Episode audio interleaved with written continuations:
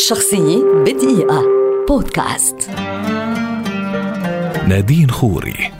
ممثلة سورية كبيرة ولدت عام 1959 وتعد واحدة من أشهر نجمات جيلها في الدراما السورية والعربية. هي عضو في نقابة الفنانين السوريين منذ عام 1983 وهي شقيقة المخرج جورج لطفي الخوري. بدأت التمثيل عام 1977 من خلال تقديمها لدور في مسلسل رحلة المشتاق لكنها سرعان ما وصلت إلى أدوار البطولة عندما قامت ببطولة فيلم حبيبتي يا حب التوت الذي شاركها فيه عبد الهادي صباغ وأسعد فضة لتقدم بعد ذلك العديد من الأعمال التلفزيونية في سوريا والعالم العربي إذ أدت دور البطولة مثلا في المسلسل الكويتي الانحراف الذي أنتج عام 1992 ومن أبرز المسلسلات التي لمعت بها خلال مسيرتها نذكر حمام القيشاني يوميات مدير عام رجال تحت الطربوش ولادة من الخاصرة بطل من هذا الزمان غزلان في غابة الذئاب طوق البنات